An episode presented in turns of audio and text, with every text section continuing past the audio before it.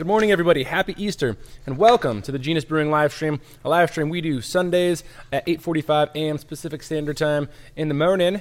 Um, and uh, if you haven't tuned in before, this is uh, basically something where we run down genus news or beer news at the beginning. Then we go into a style of the week, which today we're doing Doppelbock. Double buck. Doppelbock. Double buck. Nailed it. And then we go into two discussion topics, which today we're talking about um, how to build a recipe. And I'm doing this two ways, although I only wrote one way down. so we're going to have to wing the second way. You son of a bitch. uh, that's all right. I'm pretty sure we know more than one way to build a recipe. I'm pretty sure we honestly build recipes in different ways too. We well, probably do. Kind of. well, the, my, my thoughts were like the one way is like you have a style that you want to build or a flavor you want to get, and the other way is you've got some ingredients that you're like, how do I get rid of these ingredients? How do you work backwards from that? Nah, so- that, that's That was that was my thought for the second way. We'll see if we get that's there. actually how we brew beer here. That's most of our beers come from. Hey, we got to get rid of this. Yeah, well, both processes. We're looking for something, and then it's also like, ah, we want this flavor. What do we have that we can get rid of that will make that flavor? Exactly. Uh, shall we uh, pop an Easter beer? Uh, Probably. it feels right. We're uh, popping an Easter beer, talking about Doppelbock. We will try to attempt to drink this uh, Eisbock, Doppelbock to Eisbock, sent in from MJ uh, Riffy, Riff uh, on YouTube. Mutant Mutant Rev. Mutant re- re- ref. Mutant ref. Mutant Ref. Nice. Uh, all. Riffy. So we have an envelope we're supposed to open after this. Um, unfortunately, when you sent this in, we did put it in the fridge. And uh, as you'll see on all three of these bottles here, so this is a call out to everybody sending us beer. Please put a ma- piece of masking tape on it and at least your name. Yeah, just- like, yeah. Uh, this one has absolutely nothing, and I'm really hoping this is I'm pretty sure that's it, it? but I am not positive. not 100%. Uh, like this other one has SB, and you can feel welcome to call us out on this and, you know, say, hey, that's my I think. I think I remembered that one being dropped off. I'm, I'm pretty sure that one's not the doppel or the Eisbock. No, this is not. Uh, judging by the color, it's not the Eisbock. Uh, you know, so just just a heads up. Um, sometimes We're well, super organized, and so uh, They, all the get to beers go the- together. Uh, I think this one might be Jimmy's. Uh, I think Jimmy's on. Jimmy, is this yours? The it says BW on the top, fourteen point five. Ooh, barley wine. Yeah, Yeah, I think that's yours. I'm excited about that one now. Um, okay, so let's uh, pop it. We'll get into it. Let's Uh, jump well, in, the, in the little first. Yeah, that's what we're that's what we were doing, right? Yeah, I was just telling everybody to please label their stuff better yeah, because it'll help. because Tim's. It's all Tim's fault. Uh, generally, I put the beer in the fridge. Well, while we're opening that and getting some Eisbock poured, uh, let's talk about a little bit of Genus Brewing news. Uh, we mentioned this last week, but we're super excited because we have, I think, our second one on right now. Uh, we are doing a terpene IPA series. Uh, that's basically I- base IPA that we are um, backdosing individual kegs with isolated terpenes. And this one that we did, we so we've done myrcene, and then the second one we did was uh, one of the one of the woody ones, It's on the board right behind you. Uh, I cannot say it right at all. Terpinolene. Terpinolene. Terpenoline. That's Yeah. what we're calling it. Um, so that one's got a lot of the same that woody kind of component of like rosemary and uh, um, a lot of the woody herbs, right? Yeah. Uh, so looking Use it up, uh, it also is present in uh, boat. nice springtime. Uh, anyway, uh, like I said, a lot of squirrels. Uh, anyway, so uh, that one is present in uh, things like cumin. Um, there, it's uh, oh shoot, I lost half of them. I'm sorry, I had them. Uh, the one that I honestly get is lilac. It is present in lilacs, and especially in that beer, the floralness really. Uh, and being from Spokane, I guess, where we're the lilac city. Uh, it really reminds me of that really nice, like woody, floral mustiness that lilac can get in there. It's cool. It's awesome. It's way different than myrcene was. Yeah. That was just so big and dank and resinous. I mean, exactly what you would expect From a that. myrcene bomb. Yeah. Um, it's awesome. I mean, absolutely awesome what these little guys are doing to our kegs and uh, the flavor that you're getting off of it. And actually being able to pinpoint that flavor. I mean, we can talk about it. We can drink beers that are heavy on one of these. Uh, with hops or something like that. Yeah, but, but- until you actually get an isolated terpene and pop it into a keg, you don't know what that terpene does. So it's exciting for us. We have a lot more, um, and uh, stay tuned for the next one that's probably going to be out pretty soon. yeah. Uh, we did a strawberry uh, margarita IPA, which is currently on tap as well. Uh, tasting super easy to drink and super delicioso. Yeah, uh, it's it's pretty much exactly what you uh, would expect off of that beer. It's really Yeah. nice. Um, if you haven't checked out our Instagram, we do some really cool pictures where we try to do beer releases and show you some some really cool pictures that make you really want to drink our beer. And so Uh, uh, that's that one of was that was a fun shoot. That was pretty Yeah. fun to do. them. Uh, Tim wet his pants. It was so yes, I mean fully. Just one half though. Literally only one half. Uh, but the uh, key to that is that it was warm. That's right. Okay. And tucking down one leg. Um, uh, Empire Wagon, you made it, made it to a live stream. Awesome. Uh, welcome. I'm excited to have you here. We're always excited for to see you here. We have a new video out on our second channel, Genus Not Brewing, and we have another one that's going to be ready to pop out pretty soon. Um, the new video was blind tasting at different price points for different sour beers. Yeah. Uh, we also involved our wives in that one. That was a pretty fun time. Uh, I would say they're probably a fair bit more entertaining than we are. Yeah, that's why we married them. Exactly. yeah, 100% why. um, yeah, so that'll be cool. Go watch it, like it, do it. Yeah, high five. Uh, speaking of the second channel, we put out some new shirts on our website related to the second channel. It's got the second channel's logo on the back, and then some cool channely things specific to things that happened on the second channel on the front. So if you're interested in getting one of those, do it. Um, we also bought a screen printer. That has nothing to do with uh, nothing to do with beer, but You know, we did. Because Uh, reasons. Well, no, it does have things to do with beer because we're going to make some really awesome uh, one-off shirts for that. Yeah. And uh, you guys need to like come in and buy them. We, we- you know, they're not going to be available on our website, unfortunately, for you people out of country. Uh, but if you send us enough beer and buy one of our beer, well, no, I think we can't ship out of country with our beer kits. yeah, Dang it. But if you send us enough beer, we'll like you. yes, We'll be friends. a lot. Um, all right, that's it for our Genus Brewing slash regular beer news, which means it is time for our beer of the week. Bum bum bum. Beer of the week. Beer. And uh, the week uh, beer of the week today is a Doppelbock. That's category 19A. A Doppelbock is traditionally a uh, sweet beer, um, and originally it was actually a style of beer that was lower in alcohol than modern versions um, because they did not fully attenuate. So uh, the original versions were called liquid bread by the monks because they had a lot of residual sweetness, a lot of calories, and uh, relatively low alcohol. Meaning, compared to today's Doppelbocks, you could actually session on them. Yeah, uh, but I mean comparatively. Yeah. When they were drinking normally like three percent beers, a six percent beer was pretty darn heavy. Yeah. But that that's about where they used to sit was six percent. You know, right about in there. Um, I will say I do think that this uh, might be the uh, Eisbock that we are drinking. There is a certain uh, well, you said it was a Doppelbock two Eisbock, and there is a certain Maillard sweetness that's in here. When uh, Peter's talking about sweetness, he's talking about Maillard, not just having a whole bunch of sugar in there or too much caramel malts, but the good Maillard caramelization reaction. Yeah, and so uh, Eisbock, for those of you who don't know, is a Doppelbock that is ta- taken and frozen, uh, and then the top layer of ice crystallizes, and that is skimmed off, le- leaving the bottom layer um, more concentrated, more rich, more sweet, more alcoholic, obviously. Uh, and that is a process called freeze distillation. If you ever look up how to make like Applejack at home, it's pretty much just you take apple juice, you ferment it, and then you freeze distill it to concentrate down that alcohol. Great way to get a hangover, by the way. yeah, uh, because you're only taking the water out, you're not actually getting just the pure alcohol. You're getting all of the everything else with it too. So you're Yeah. getting all the extra sugars, which don't help, but as well as the uh, not quite so pure alcohol. at yeah, the, the, higher time. the higher and lower lower alcohols that you usually cut out on a distilling run. So, um, yeah, that's how uh, Eisbocks are made. Uh, let's jump into Doppelbock before we go too far into this, specific beer, beer because yeah. this needs to warm up a little bit anyway. just just a touch.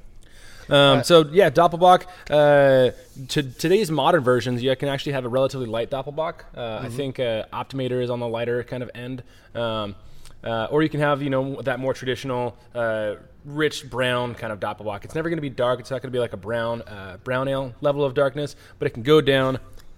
I have the vital statistics actually. You do. We should probably have that out to look at. Um, it can go down to 25 SRM. So 25 SRM is that deep brown. Depending on the malts Damn. you used, it can be. Huh? That's up. Yeah, well, up to 25 SRM, that's down, Down in to darkness. uh, yeah, okay. okay. Darkening is down in my mind. I don't know. Yeah, well, it's all right. It goes between six and twenty-five SRM. Yeah. We'll say that. Six is like orange, like like very almost yellow orange, and then 25 can be pretty dang dark. I believe the original, or like probably one of the earlier famous Doppelbocks was Salvator, and Salvator, just a random guess here, is like somewhere in the 18 range.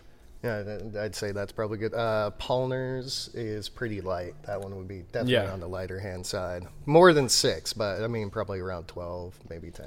that medium uh, method. Um, so yeah, Yeah. Uh, that's that's uh, that's Dopp- Doppelbock. When it comes to uh, aroma, it's going to be very strongly malty. Um, it's going to have that you know that Maillard production that Tim was talking about. Um, relatively to uh, virtually no hop aroma at all. So uh, even though you use traditionally like a classic grassy noble hop, um, you really shouldn't be able to smell or perceive that like you do in like a Czech Pilsner. Um, you can have a little bit of chocolate aroma, doesn't need to be there. Um, definitely should not have any roast or burnt astringent notes to it though.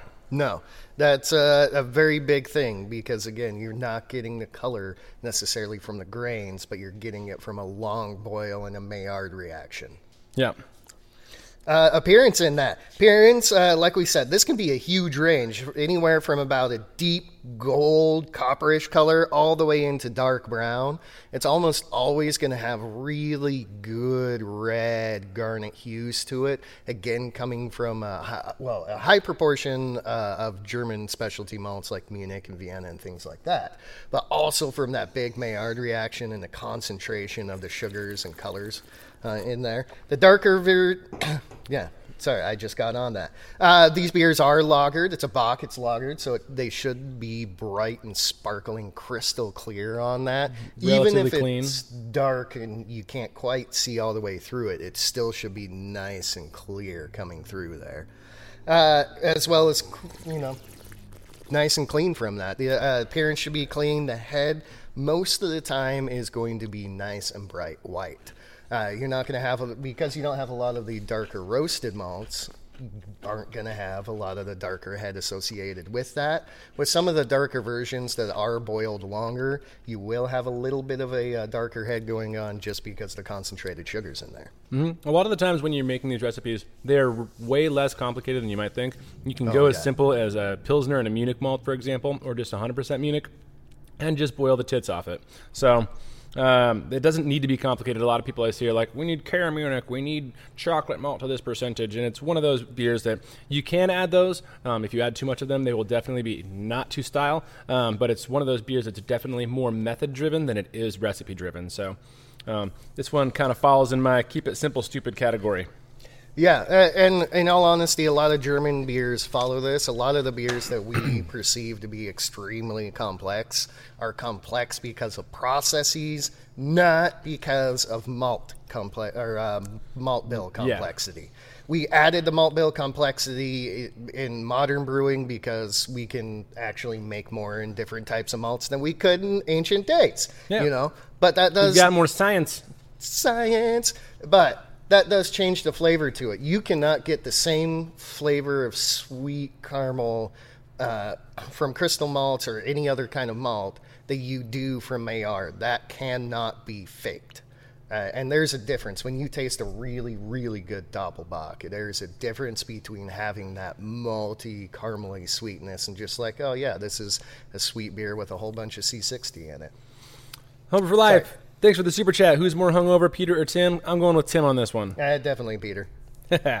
um, I mean, I do have coffee that's you know that's a start. We've got coffee and we've got other stuff. and beer. Um, so for our malt of the week this week, I chose kind of a cheater malt in case you can't do that you know 120 minute boil, or you're not planning on doing a decoction mash. Those processes we were talking about, which would be our preference. Um, but dark Munich is going to be my malt of the week because it can give you a little bit of that extra Maillard reaction and kind of kick it towards that flavor realm without having to do all the same processes. And it's not going to overly complicate your beer. It's not going to be like a Cara Munich or again like a chocolate malt, like I said earlier. It's going to add different dimensions that you don't necessarily need. They're not n- inappropriate, but they're not needed for a good Doppelbock. Yeah.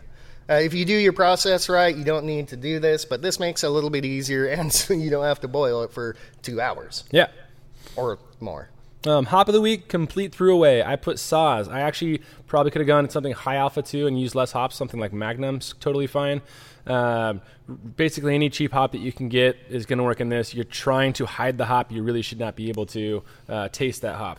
And go Gonzaga. We've had a couple people say Gonzaga. Um, Yeah. Yes, they are in the final two. I believe that's what they call it, the end of sports tournaments. Exactly. The final two. The final two. Is the Final two. Ba-da-da-da. Um, so we've had Gonzaga's been a, a staple of Spokane culture for a long time, and uh, we're super excited that they're in the pl- play, the, play, the champions. They're in the champion circle. They're fighting to win. That's right. Um, yeast of the week. Um, so yeast, obviously, you're going to want to go with a clean fermenting lager yeast, and there's a couple ways you can go on this. I went with a more malt-driven clean fermenting lager yeast. So by that I mean I went with Global, which is the lager strain from Weihenstephaner. That is a beautiful, beautiful strain for it. That uh, for any lager you're actually going to do. Super dependable, super reliable. Uh, it actually has a wide variance on temperature, so you don't exactly need temperature control to use this yeast. Though it helps get some specific flavors. Uh, it, it's awesome. I mean, there's a reason that it comes from Weihenstephaner, and they make amazing beer. Mm-hmm. Yeah. I put a cookie in my mouth. yeah, you did.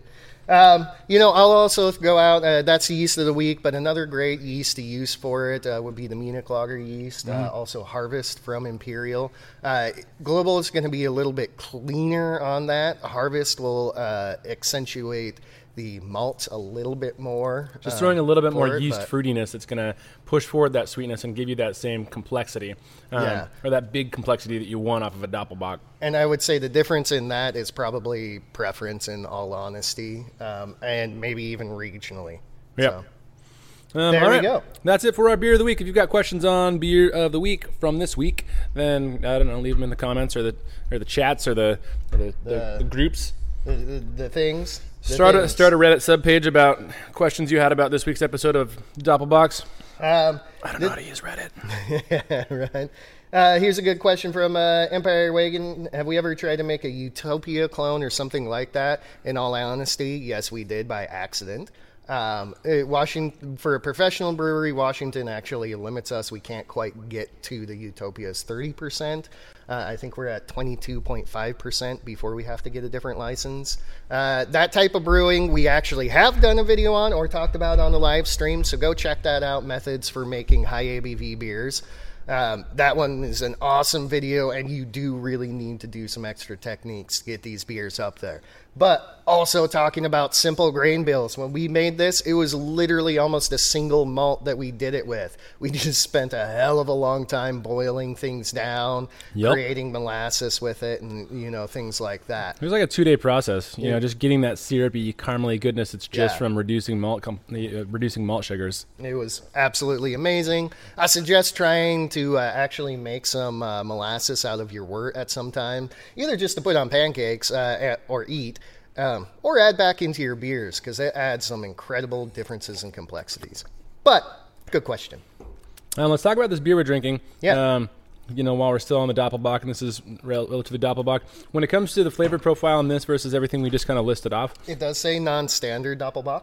non-standard. Okay, so uh, the one thing that I will say is it has some of that um, like uh, chocolate powderiness to it, and a little bit of a little bit of roast character, which I would say is inappropriate for a Doppelbock.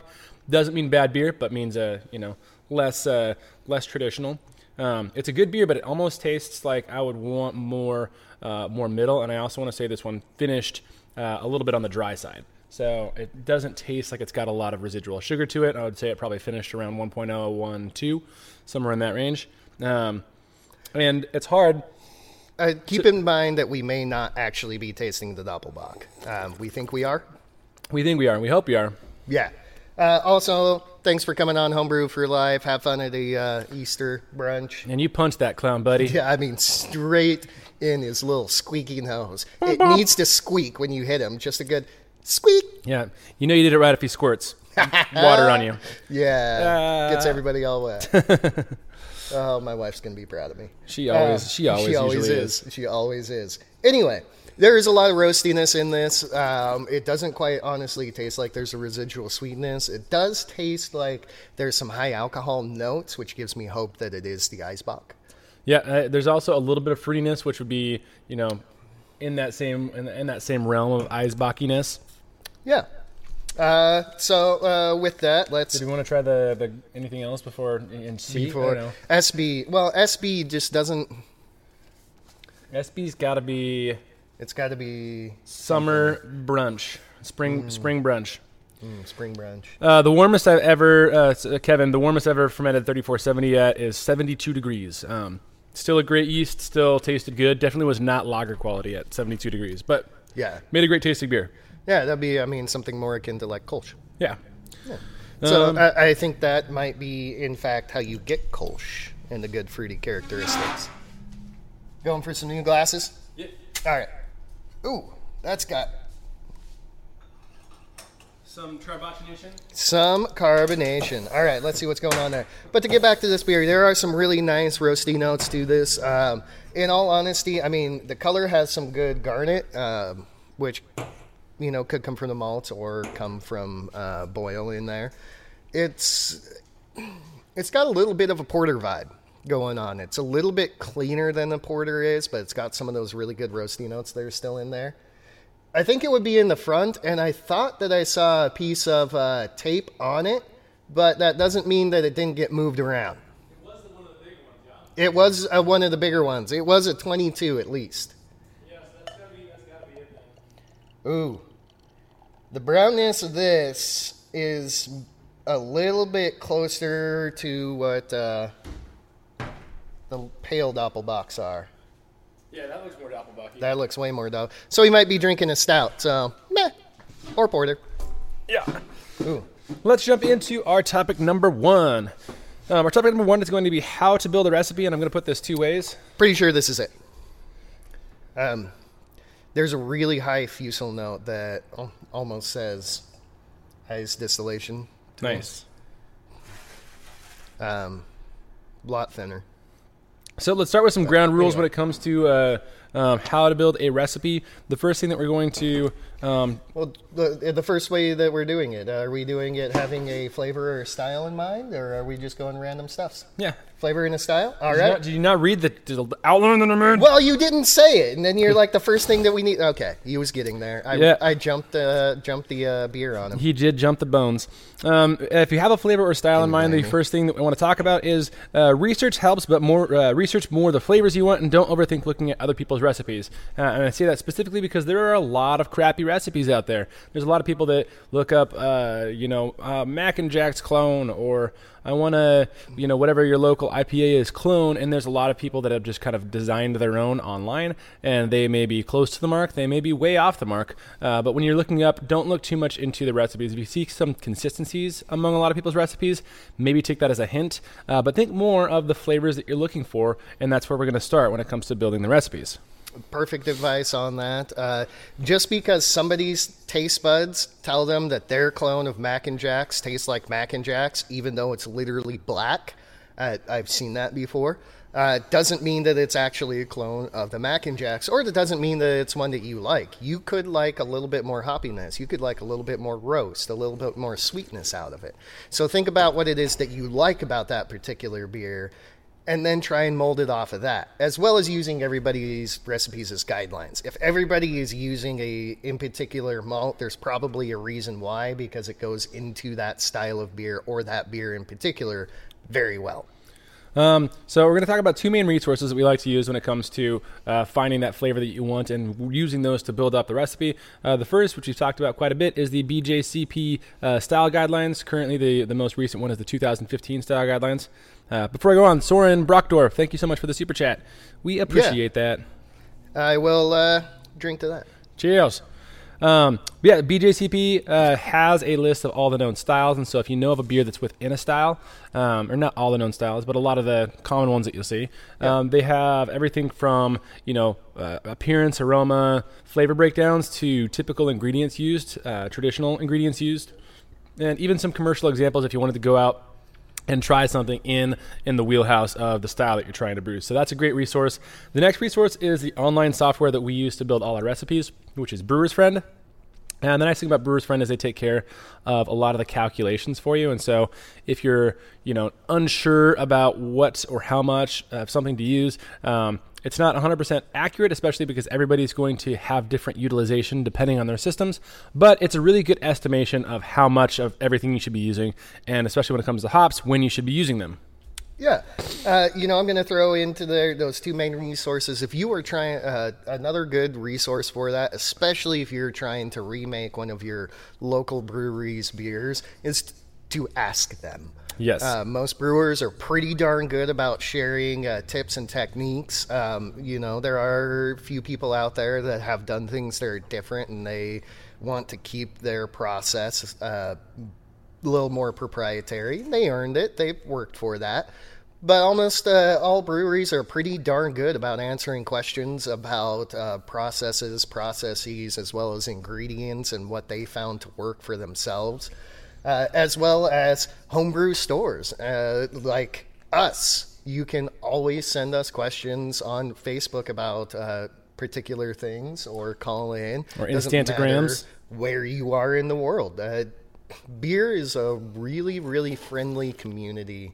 Uh, comparatively to other words, for how competitive we are with each other, uh, it's all still really in good fun, and you know we tend to love each other and you know homebrewers pretty well, unless you know you're a homebrewer who is still you know. If you're going to take advantage of us, but, then uh, you know. Yeah, yeah, exactly. Or you spend ten years making the same even though you may enjoy a bad recipe and then you're telling you know us we need to upgrade all of our stuff and you're like dude your beer is full of diacetyl so yeah, some things. Uh, you know, but anyway, we're still going to help you out. I mean, we'll we'll think it. We're not going to sit. We're going to think it. But um, one of the things that I'll add is if you a lot, we do get a lot of messages from people on Instagram and Facebook, and so if we don't respond, um, just know that we tried. yeah. a lot of uh, times uh, we get to something, but there's just too many uh, messages, and so we have to kind of prioritize which ones we uh, have time to jump into. But we always try to respond to every message that we get on Facebook and Instagram. Don't email us; those will get lost. Yeah, we'll never I see promise you, it is gonna be gone. Um, yeah, uh, great resources, resources for that. Just always do keep in mind when you're talking to uh, people, even us, this is based all on uh, experiments and things that we have done or that they have done for their in particular system and things like that. So, again, it's not gospel, it's a guideline. I do want to go back a little bit to when you said ask the brewers when it comes to your local brewers. Uh, one thing to note is that those brewers will be thinking on their 10 barrel system, yes. and they do have system differences that you won't necessarily have. So if you are trying to replicate something that's done at a local brewery, you might have to be a little bit critical in how you think about how to apply their recipe and their techniques to your system on your on your five gallon homebrew scale. Again, this is a guideline, not a gospel on it. All right, so we've laid the baseline. Here let's, we go. Uh, let's go into how to build a recipe. This is assuming you've already done some research. This is assuming that you have Brewer's Friend open and you are plugging in all the numbers on Brewer's Friend. Uh, step number one pick your yeast first. This one's going to throw a lot of people off, but I'm adamant about it. Pick your yeast first. The reason I'm saying this is there are a lot of people that get carried away in all the fun malts and new ingredients that they want to try. Uh, but if you're trying to nail down a flavor and a style, pick your yeast first because that yeast is going to add certain flavors. And if you already added all the flavors you want with your malt and hops, you're going to add something a little extra with your yeast. And so you want to take uh, take into account what your yeast is going to be providing when you're building your recipe and then build backwards from there. Great example of this uh, is actually something pretty simple. A lot of uh, beginning brewers do is wit beer. Um, or saisons also in that i'll throw that in there that people thinking they can throw any belgian yeast at something with wheat and coriander in it and call it a wit beer if you ferment a wit beer with Ardenne, you are going to get a very very fruity, fruity beer. Comparatively, if you were going to uh, ferment that out with something like a high grav Trappist, is going to be a little bit high note fruity, a little bit bubblegummy, a little bit spicy, but relatively clean. Versus going with the actual like wit beer yeast, that's just going to be that explosion of cor or not coriander. I'm sorry, but. Uh, like black pepper, and black pepper, all those, yeah, all those phenols that you um, You know. are typical of a proper wit yeast. And so, thinking that you need to get all those from your grains of paradise and from your um, your orange peel and everything like that, uh, yeast still comes first. You can do it, and your name would be Blue Moon just by adding, you know, orange juice to your beer and making people think that's what, what beers taste like. But that's not it. it. A lot of that beer, while the spices are important, a lot of that beer in particular comes from yeast and what the yeast gives to it. So it is extremely important to have that. Yeah, and there's a lot of examples when it comes to even like IPAs. There's IPAs that if you ferment them, if you're starting with a fruitier yeast, let's say you're using dry hop, or a good example is a lot of the kveik yeasts. Um, those are going to add fruitiness, and so if you are, um, let's say you one of your goals is to show off Galaxy, for example, as a hop. Um, start with picking your yeast because if you're adding a relatively fruity re- yeast, you're going to be very, very confused as to what flavors are coming from yeast and what flavors are coming from hops. And so, just something to think about. Um, our number one thing when it comes to making great beer is always yeast is first. It's uh, you know, you need to make sure yeast is healthy, and you need to make sure you know what yeast you're using. But take care of your little And- babies. That'll go into our into our part two a little bit, but You know, make make a yeast starter. yeah, do all that all the time. Sundew uh, ferment because we were just on that in West Coast IPAs and fruity yeast. Uh, Sundew fermented under pressure. Um, Sundew being uh, now we've experimented around a little bit with it. We haven't done a full ferment pressure with it. I would say that Sundew is probably better just ripping it full out. Uh, hot aggressive and fast. Being a Belgian strain, you're going to get more of those flavors uh, uh, the more free it's able to ferment. And under pressure, I think it'll subdue some of the uh, sundew flavors. Uh, questioned by yeast and the beast. Uh, so I don't know that for sure. Step, num- step number one was I agree with that. I would not ferment it under pressure. Step number one was pick your yeast. Step number two, when it comes to designing your recipe, is know your target OG and FG. So this is important for a couple of reasons. Um, when you know your target's original gravity and final gravity, that gives you an example of how much malt you're going to add to it. Gives you an example of how you're going to take care of your yeast, um, and it also gives you an example of what yeast you should be working with. Um, because especially with the final gravity, you need to know how dry your beer is going to finish. So, how boozy do you want your beer? How dry do you want it to finish? Know those things before jumping into uh, the malt, um, uh, building out your malt. Why that's really important is because the dryness and the sweetness are really going to have huge flavor impacts. I mean, we know this, but you don't think about it. IPAs, for example, West Coast IPA finishes out super dry, so you're really getting punchy, punchy hop flavors coming from it. In uh, East Coast or New England style IPAs tend to finish out super sweet, so you're really picking up juicy flavors instead of a lot of the bitter flavors in there. And we know there's a lot of other reasons for that too, but those are big examples of that. Saison, one of the reasons it's so delicious and drinkable and quaffable and awesome is because of how dry that beer is. Uh, so this is a really important thing. You can't have a proper saison if you end up with a sweet beer. It, it, it is not the same thing. Um, the last thing before even diving into malt at all is to know your color range. And so, um, when you're building out any recipe, when you're building out any um, style of beer, you've started with picking out your yeast, and then you figured out your target, original, and final gravity, how boozy and how dry you want it. And then you got to know your color range before starting into malts. And then, when it comes to picking out your malts, get to your color range with as few malts as possible first before editing. Yes, uh, 100%.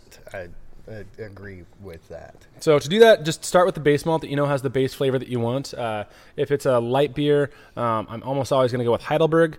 Um, if it's a medium beer or a beer that leans on malt flavor, especially if it doesn't have a lot of that mid-range complexity um, by itself, I'm probably going to go with something like Halcyon. I love Halcyon as um, as a good base for any beers. It can be light enough to be in an IPA, but it's also complex enough to be in any sort of Belgian beers, any sort of porters, stouts. It's got that uh, that nice base layer that tastes really good, no matter what you put on top of it. So uh, let's let's take a porter for example. If I'm make, making a porter, I know I want uh, a nice malty base. I want a little bit of sweetness off of my malt base, and I know I'm probably going to want a little bit of chocolate malt in there. So I'm probably going to sneak towards my color range with uh, my color range and my original gravity range with um, all halcyon and then some chocolate malts before jumping into tweaking for that for those middle range uh, uh, malts. Um, so again, that means I know a characteristic flavor that I want, which is that chocolate flavor from chocolate malts, and I know I want it relatively sweet, which is the base malt. So I started with that flavorful base malt, then I got my characteristic flavor from my chocolate malt, and then I'm going to add any ancillary flavors that I know I need to build out the middle range or darken it a little bit, maybe with some Carafa 3. Yeah, uh, adjusting, using all of those specialty malts as adjustments is what this is breaking down to.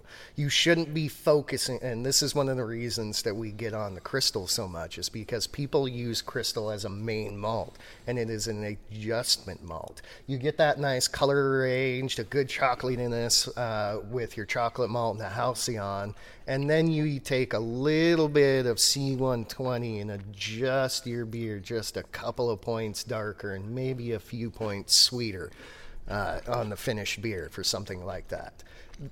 Again, using these specialty grains for what they're for, which is specialty circumstances, not as a main flavor component. Even though they do add flavor components to it, do, yeah. they're very important it's not the main thing. There's a reason we only use four ounces or less of a dark roasted malt in a porter or stout instead of the whole darn thing being that.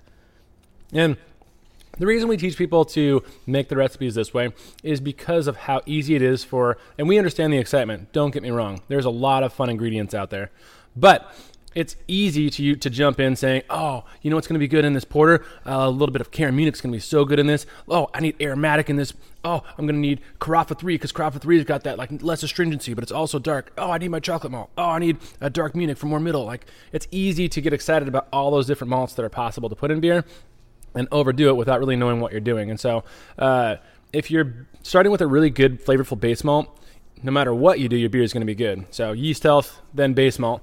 And then if you want to add that middle layer, I would pick one or two different malts to throw in there. Maybe that C120, maybe an aromatic malt. Um, but those are going to be on the lighter end of the spectrum when it comes to how much you're adding into your beer, and so you get a, a, more focused approach to what you're what you're building out, and you're really focusing more on process. I'm a huge proponent that if you have good processes, especially if you're starting with good flavorful base malt, your beer is going to be good no matter what. Yeah, and I would say you could honestly change your styles with the same recipe and changing base malt.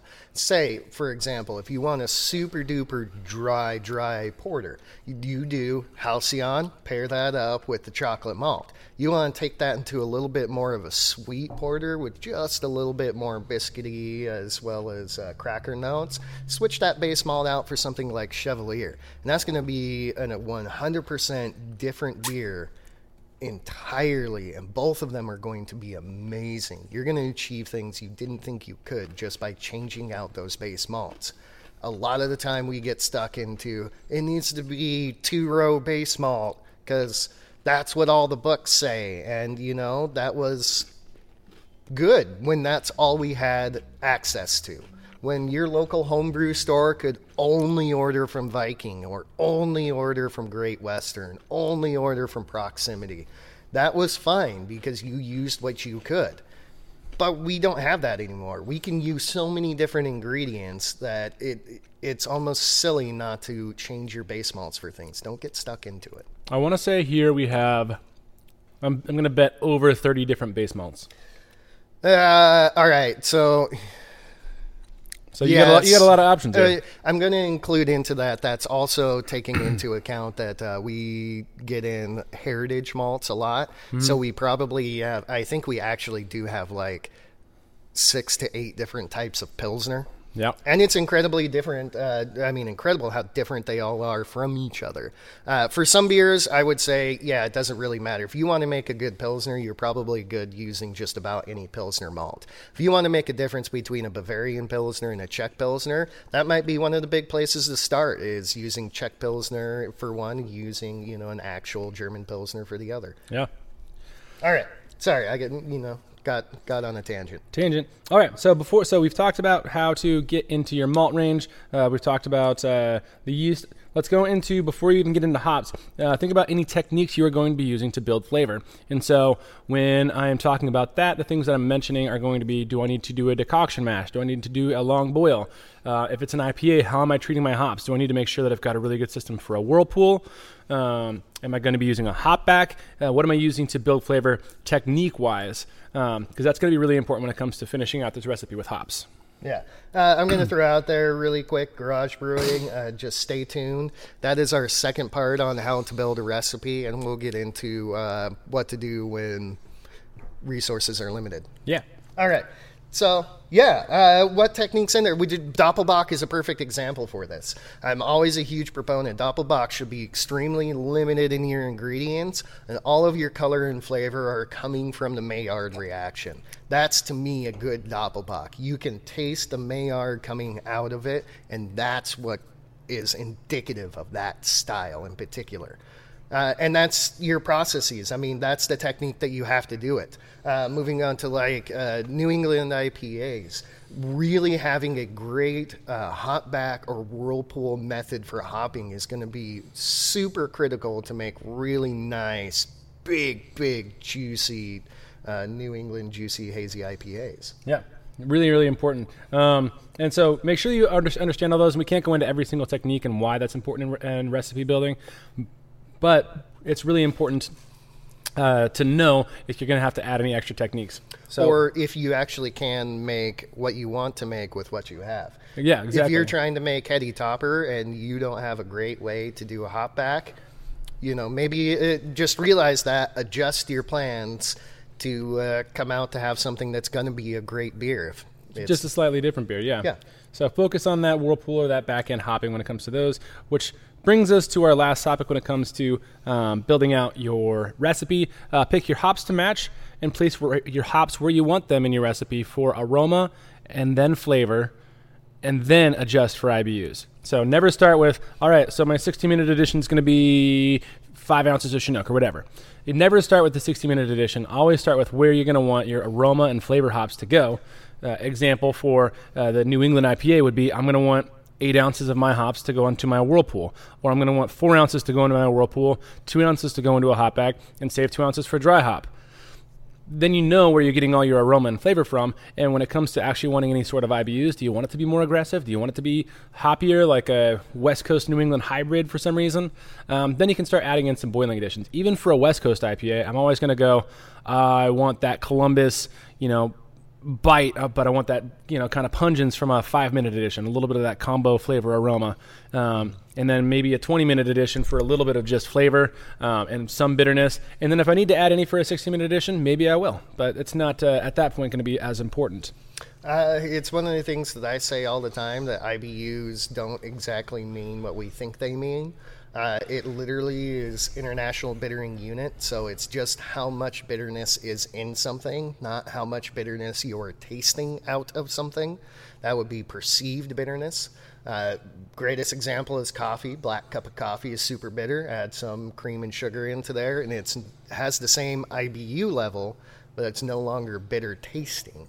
And realizing that too, if you want to, in a West Coast IPA, if you want to have bitter pungency to your uh, sorry bitter. That was wrong. If you want to have more better pungency to your hops and more aggressiveness in there that may be drying your beer out not adding more ibu if you have less sugars you perceive bitterness far more and that'll make you that'll make the hops taste better well, not better. That'll make you taste the hops more. You'll, you'll, yeah, you'll, the bitterness will come out a little bit more than that in that scenario.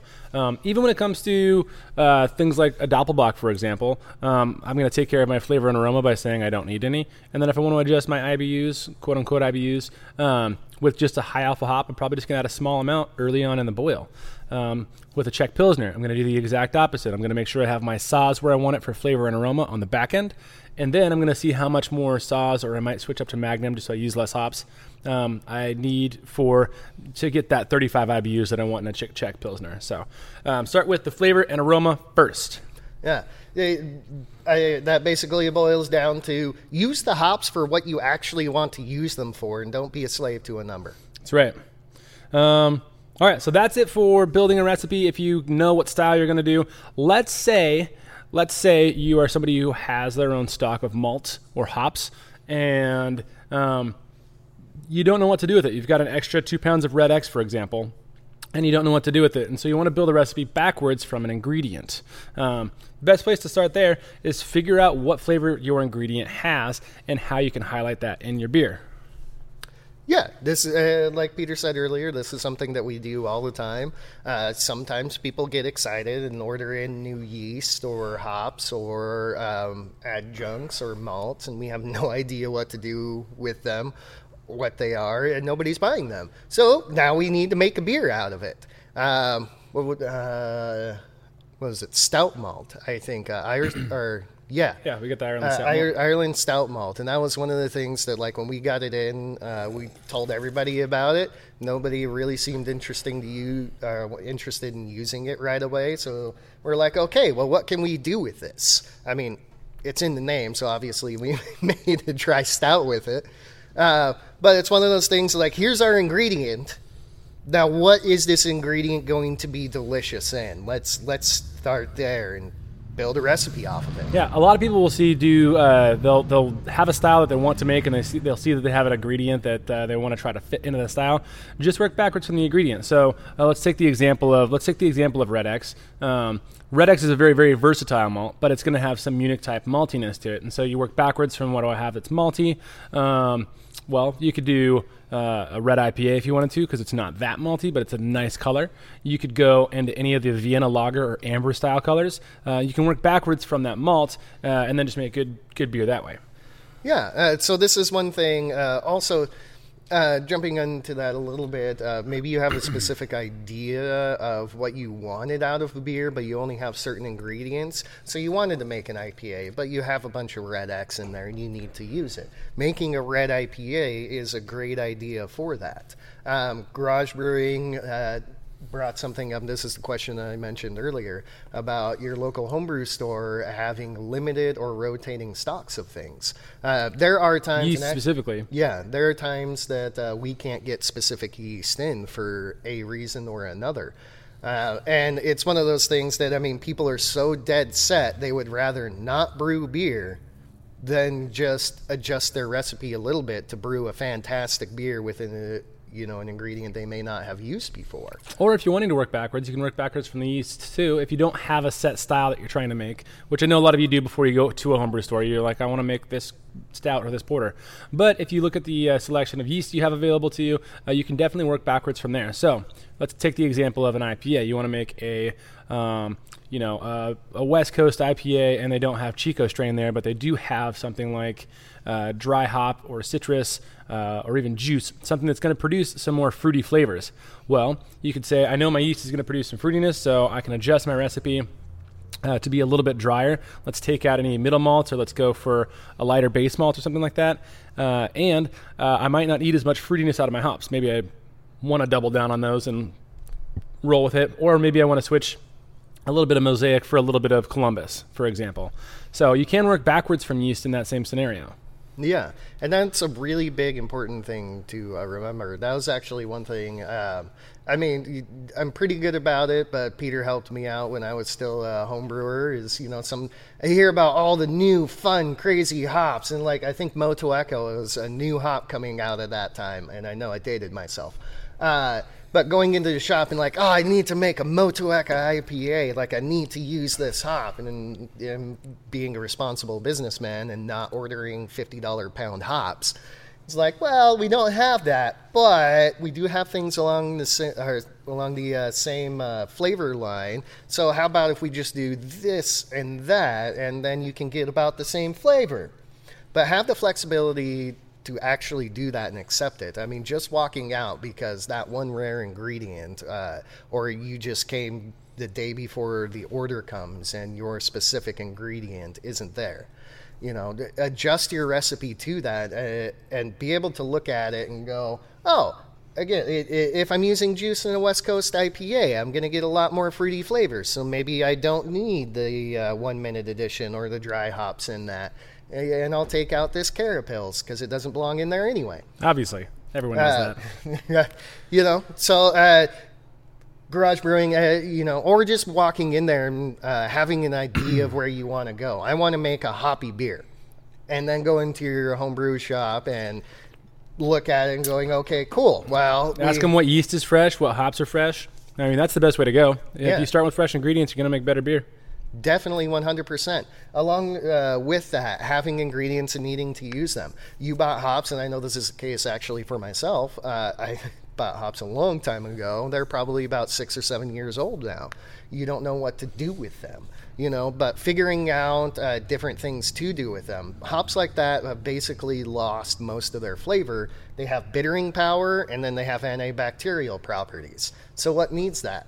Barrel aged lambics. Cool. Well, now I can make my lambic with these hops that have were basically going to be chucked.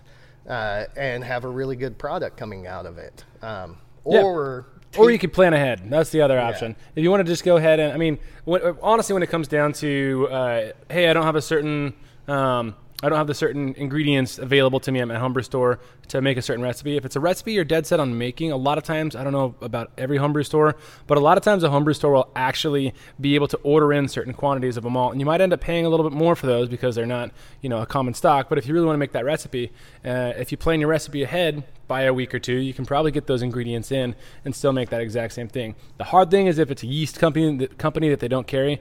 Um, but as much as I hate saying order online, there are a lot of yeast places that will be able to ship um, yeast. it's better to give the money to your local guys first because you know we're trying to put kids through school.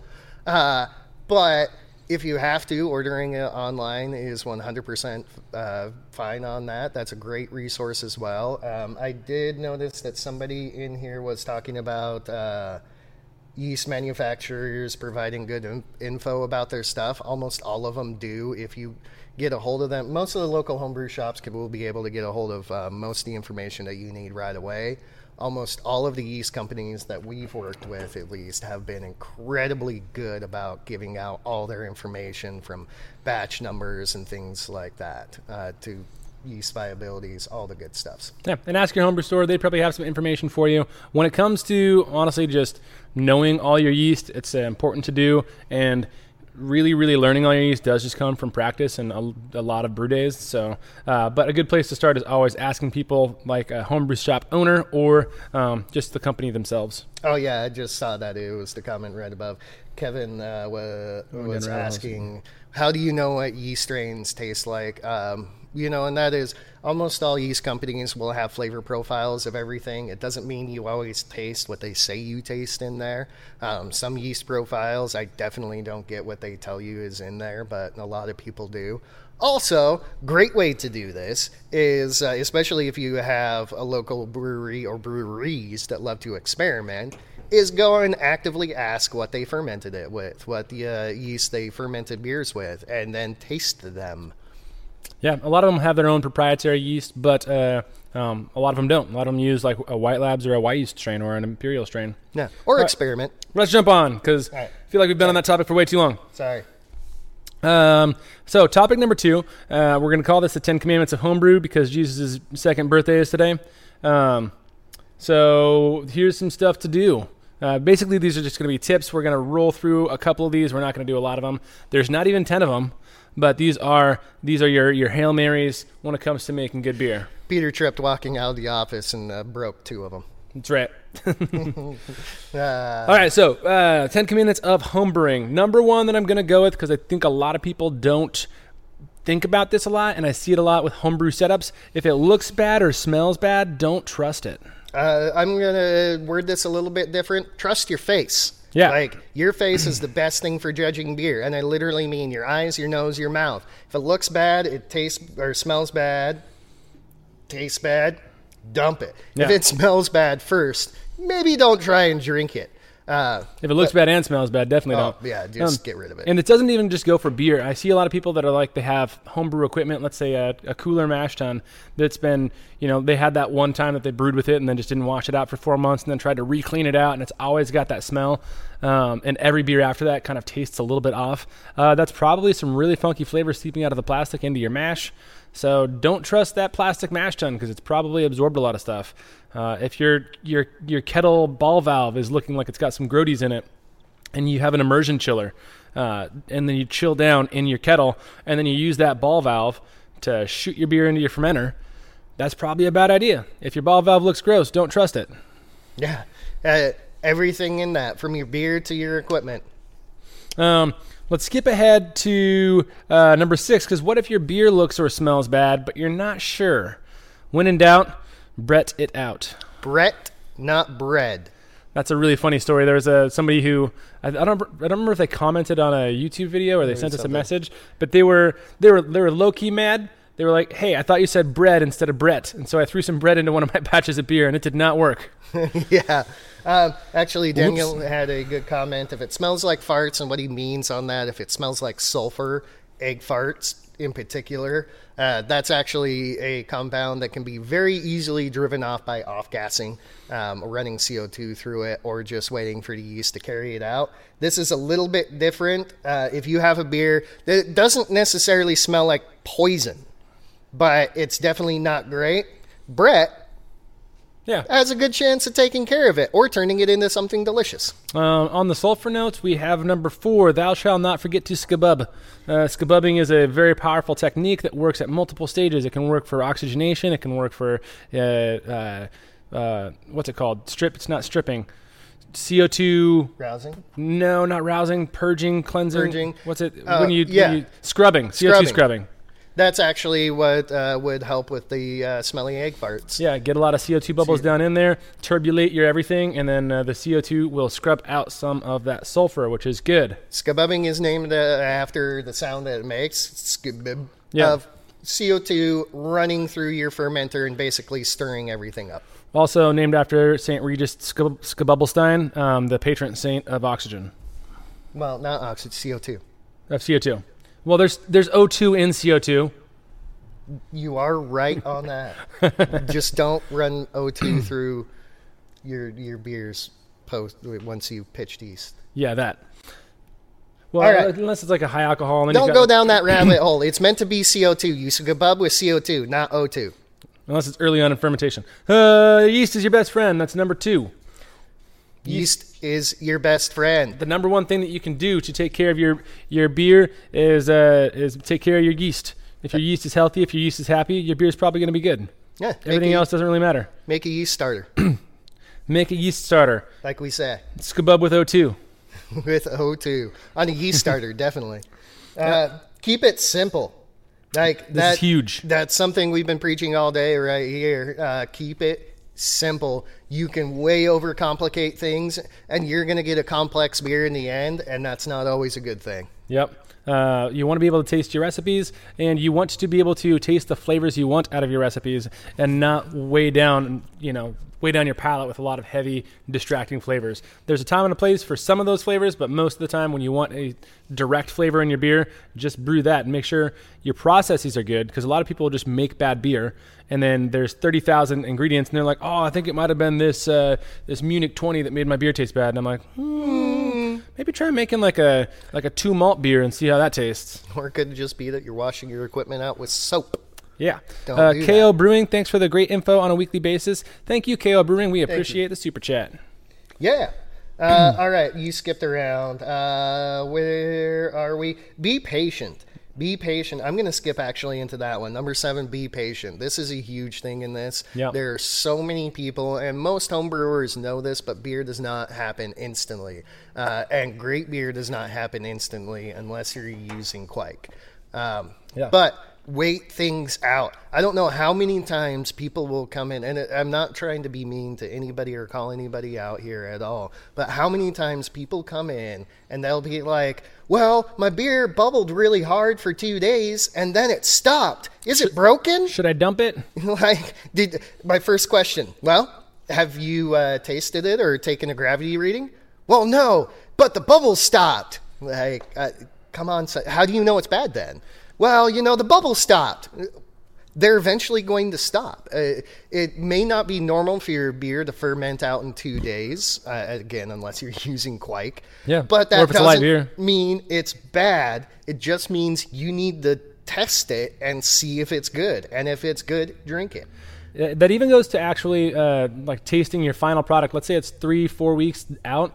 Um, I've had customers come in with a couple bottles of their beer. They're like, oh, I dumped the rest of this beer, but I just wanted to give you a couple bottles to see if you could tell me, you know, if it's gonna like how, it's, like what I did wrong, like what's wrong with it. I dumped the rest of it already, and we taste one of them. and We're like, well, this uh, um, this is young, and it's gonna be really great in about three months. and they're like, "Wait, what?" I dumped the rest of it, and so like, you know, we tell them I'm going to hold on to this other bottle for about three months, and then we'll taste that bottle in three months, and it'll be delicious. we have that bottle sitting in the fridge. This is actually somebody in the. that- And to be fair, to be fair, To for be them, uh, they actually did get a Brett infection. They've never had a Brett infection before, and they're like, it just.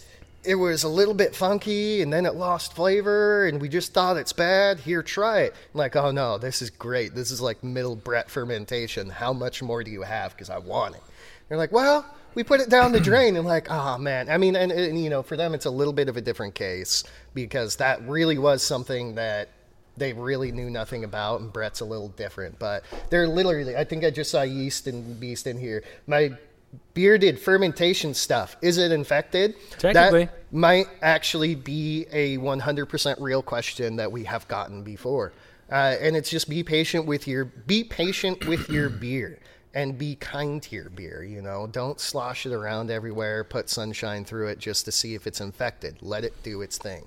Um, taste out of a proper glass. So when it comes to actually experiencing your homebrew, when it comes to knowing what flavors you've actually created, make sure you're tasting out of a proper glass. If you put your homebrewed beer into an ice cold shaker pint, I will probably punch you in the nose. I, Like, uh, don't be surprised; it's just gonna happen. Uh, you know uh, i would like to i would think about it i would probably visualize doing it or maybe just plucking you right in the throat probably won't do it because that's rude and you're enjoying a beer and you know you deserve to enjoy your beer. You just aren't going to enjoy it as much as you should damn it. I don't know if they deserve it to that point. well uh, it it depends. If you demanded to drink it out of a straight side shaker pint and receive less beer because you know you do uh, yeah you don't deserve to enjoy a beer at that point. Number eight, thou shalt not adulterate. I don't know what I, I don't know what I what I meant by that, but I wrote it down. Uh, you know, I, I actually, I'll go into this. I think I got a good one on there. Don't mess with your beer too much. Yes. It's kind of along with that be patient thing, but this is different. Don't over mess with your beer. There's actually a funny comment in here. You guys thought you were going to be funny. Now I'm going to use it. Uh, taking a gravity sample and adding it back into your beer. That just don't. That's not drink it. It's delightful. That is a treat for you for making beer. Yeah. Um, also, you know, I mean, doing other things, just over necessarily handling your beer. I know there are people out there that take gravity sample readings every day, and don't do that. You know how long your beer should ferment. You don't need to take a gravity sample every darn day.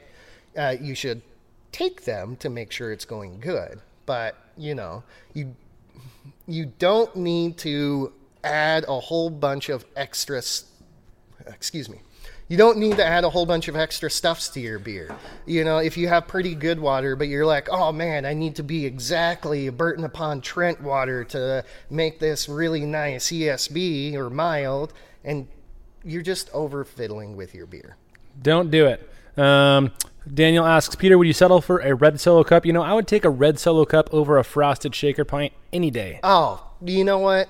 I wanted to slap you for that statement. We hadn't even brought up frosted shaker pints. Gross. All right, here's.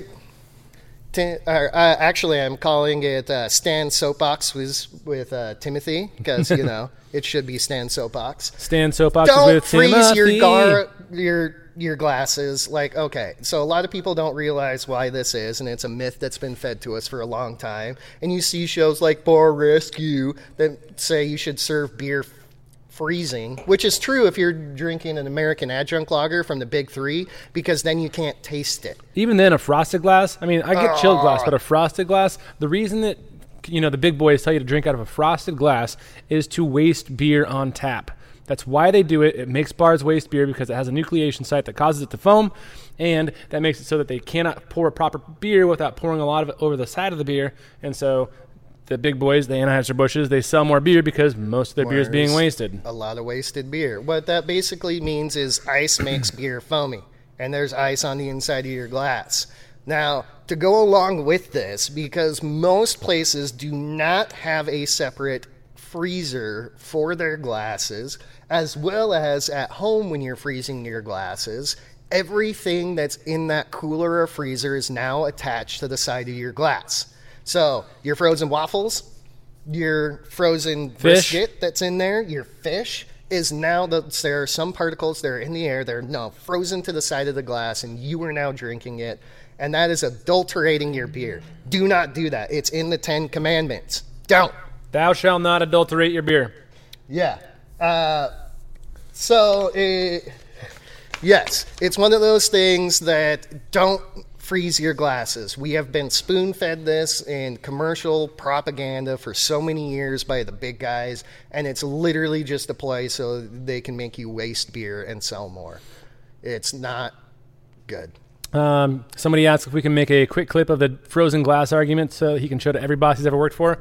Uh, Ryan, if you're watching, do that. Yes, Ryan, definitely. So, that's what we got for uh, on the papers. Um, Let's do the let's do the the Doppelbock thing and open up the Doppelbock thing, let's open up the Doppelbock thing. the Eisbock thing. the Eisbock thing. I uh, really hope this is the one we're drinking. I am getting some notes that I think it's probably accurate. Uh, I think it's iced. It also it also smells like it's got a level of oxidation, i.e., barrel aged oxidation. Um, I get some warm woody notes as well. So I'm hoping this is the right one. Hoping this is the right one. It's got some subtle fruitiness to it. It's got a high a high phenol that I'm not. It's Oh. a little bit green. Uh, this is a uh, sorry to interrupt you. This is the thing. Garage Brewing uh, refractometer calculations never match your hydrometer readings, even with calculators. Depending on when you take them, hydro or refractometers are awesome as long as uh, you're using them in proper places. After the boil, uh, sometimes the hot particles can actually lift or compress, or not compress, but lift the glass a little bit, so it can give you false readings. And once there is alcohol in it, a refractometer is useless. Don't There- use it. There are like calculators that uh, account for the uh, the alcohol, but it also doesn't account for everything else in the beer. So it's like it's it's half okay. Yeah, But just use the hydrometer just use a hydrometer. Uh, like an adult. once there's alcohol in it, just use a hydrometer. You're going to holy moly, um, you're going to uh, be a whole lot better on that.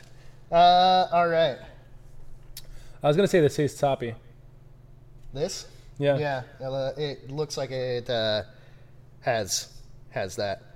Uh, or a little bit extra hoppiness. Sorry, I'm reading some things too as well in there. Uh, somebody asked about Hüll Melon hops earlier. I love Hüll Melon hops. Uh, using those in any classic light hop style uh, of Belgium or Germany, I think is appropriate. Oh, this is super uh, super uh, chalky, super bicarbonate. Uh, I could get that Yeah. actually. Um, the Hüll Melon is going to be very uh, melony, bright, uh, fruity flavors on it, but it still has a really nice fine light spice. Um, you can use it in big hopped beers, but you're it's not the best in that. Using it for something like a saison, grisette, um, even going into a uh, more hoppy pilsner would be delicious. All right, let's go into this recipe that was used uh, in said Eisbock. It is, uh, I'm guessing, a bigger recipe. 10 gallons, something like that? Doesn't really say. Well, yeah, I 20 gallons. So it might be. It's 20 gallons total. So uh, the recipe was 25 pounds of German Munich. So uh, that doesn't have the percentages correctly. 25 pounds of German Munich, uh, 4.5 of Melanoidin, 0.27 of British chocolate, 0.9 of C120, uh, 0.9 of C60, 3.6 of C20, um, 0.45 pounds of Special B, um, 20 pounds of Golden Promise. So that's a total of a little over 50 pounds of grain. That's a lot.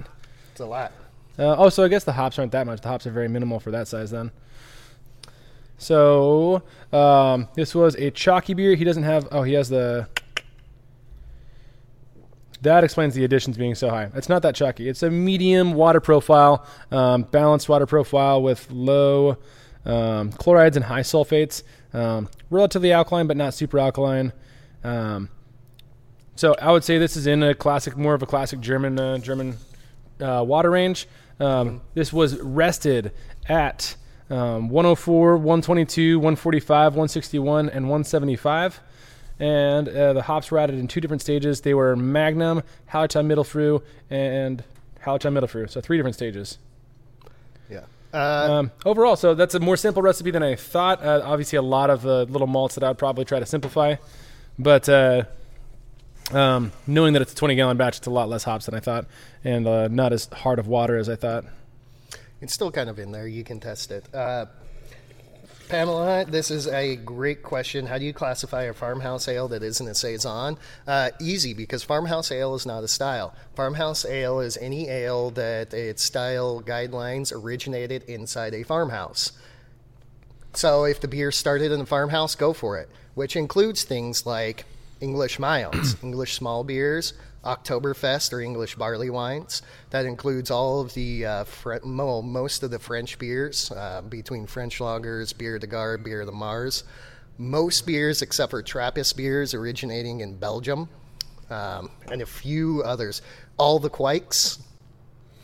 So that's the literal answer. Is anything that developed in a farmhouse is a farmhouse ale because it's not a real style. How we use it today um, is mostly just with, with anything with a wild yeast. So if it's got saison yeast in it, that's kind of in that range. It's got Brett in it for sure. If it's saison and Brett blend for sure. Um, if it's got any any of the kveiks, if it's got the Lithuanian farmhouse yeast, if you ferment your own wild ale, um, those would all kind of fall in that same same guideline, same category. Where we use it today is basically to describe things that are super funky, but without the acid component to it. So when Brett goes funk, but it doesn't go acid, again with all of those other yeast. So there we go. Back to this beer. Sorry. Um, overall, this beer is uh, it's good. It's got a little bit of a high phenol that I. Um, it's a little bit like it's like ancillary. It's uh, uh, like a side note to me. It's not doesn't seem to like really fit in. Um, and I would say the oxidation level it makes it a little bit uh, a little bit flat for me. Um, but overall, it's got it's got that fruitiness of a proper Eisbock. It's got the alcohol of a proper Eisbock. Um, it's got a lot of great flavor built in. I'm just trying to be nitpicky. I don't want to get those two um, those two flavors figured out. Yeah. I would Uh, say that the oxidation might have actually come from the izing process, depending on how it was iced. That's what I was going to say. If it was not a uh, closed keg to keg transfer, then there was probably some oxidation picked up in that. Yeah, so if you did it in if you did it in a keg and actually had some sort of a filter screen over your dip tube in your keg, and then did a keg to keg um, that left behind all the ice slurry, that'd probably be the better way to go. If it was a scoop off of ice, like traditional, like a lot of Eisbocks traditionally were done, um, that's an easy way to get oxygen in there, especially since it's so cold and oxygen's going to um, dissolve more rapidly. And that doesn't necessarily mean that it was oxidized on tap at your house or wherever you had it, but it could have been oxidized as it warmed up being shipped here because of the oxygen that was dissolved in there from the izing process. Yeah. Um, It's a good beer though. Yeah.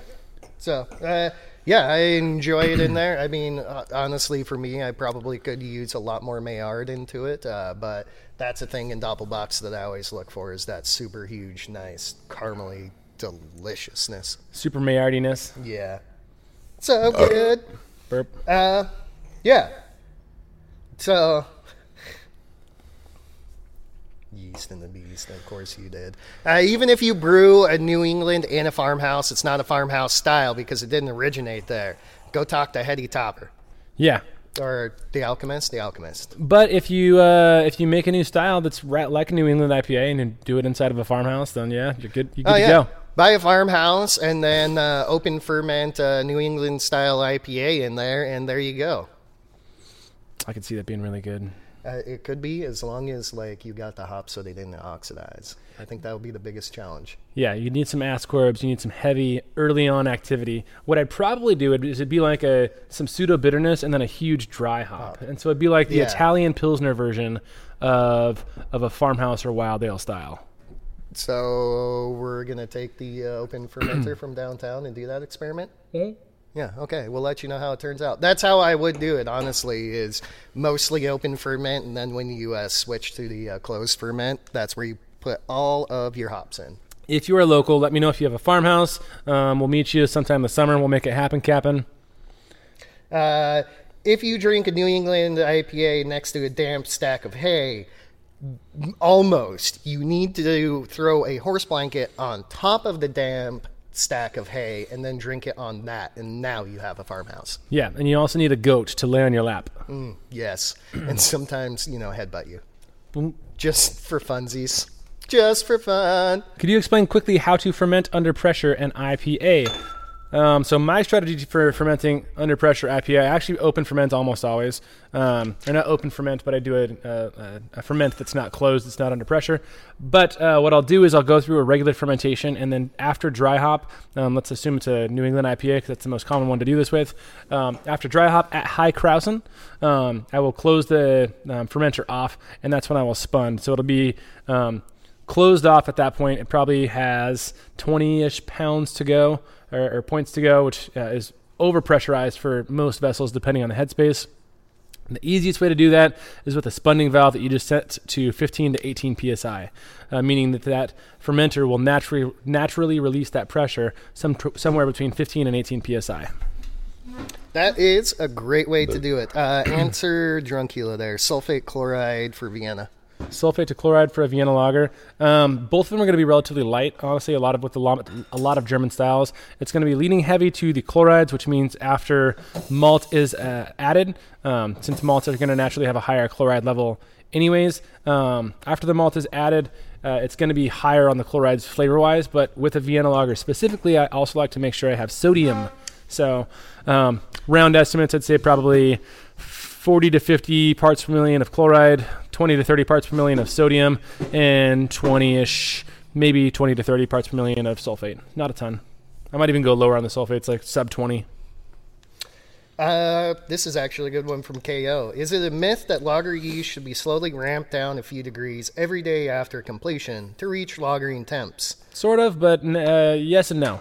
Um, so my strategy is always a hold back down at lager fermentation temp. So I'll go uh, I, I, can crash down from, let's say, 68 as a VDK rest down to about 48. Um, but I do want that conditioning time just in case there's uh, any other, uh, let's say, acetaldehyde or, um, uh, you know, maybe the VDKs need a couple, a little bit more time to, um, to condition. And so I will. Uh, I'll hold at about 48 degrees for four or five days before crashing the rest of the way down at lagering temperatures, those 36 degree temperatures. So I won't crash from 72 or, or from 68 down to 36. I'll have a middle spot.